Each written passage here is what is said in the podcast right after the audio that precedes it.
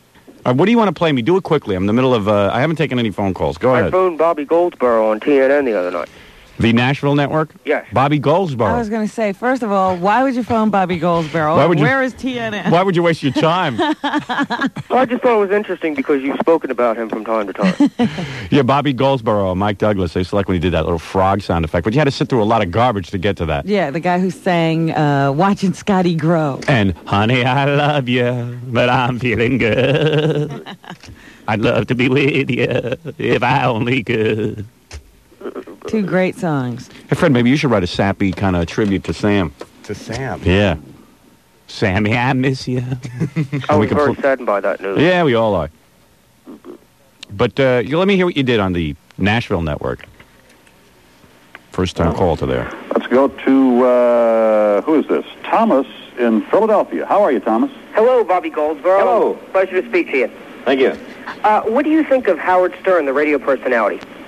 I he's probably a great guy. I haven't seen him yet. I, I know about him, but I haven't seen his, his uh, show or listened to it yet. He, he has a he has a TV show now too, doesn't he? Yeah, he does. Yeah, but I haven't had a chance to see it yet. But I heard he's very controversial, but I haven't had a chance to. to Would you ever go on his show? No. Uh-uh. Okay, thank you. Oh, well, very forthright. Yeah. I don't believe him. I think he's seen it.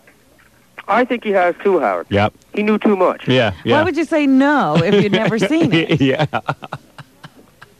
you could tell he's seen the show. Strange reason. Yeah, but he was he was trying to evaluate whether the an- the answer could be damaging to that, that career of his. you don't want to you don't want to piss off people in Nashville. I also phoned Donahue on on, la- on Friday. Oh yeah, who was on?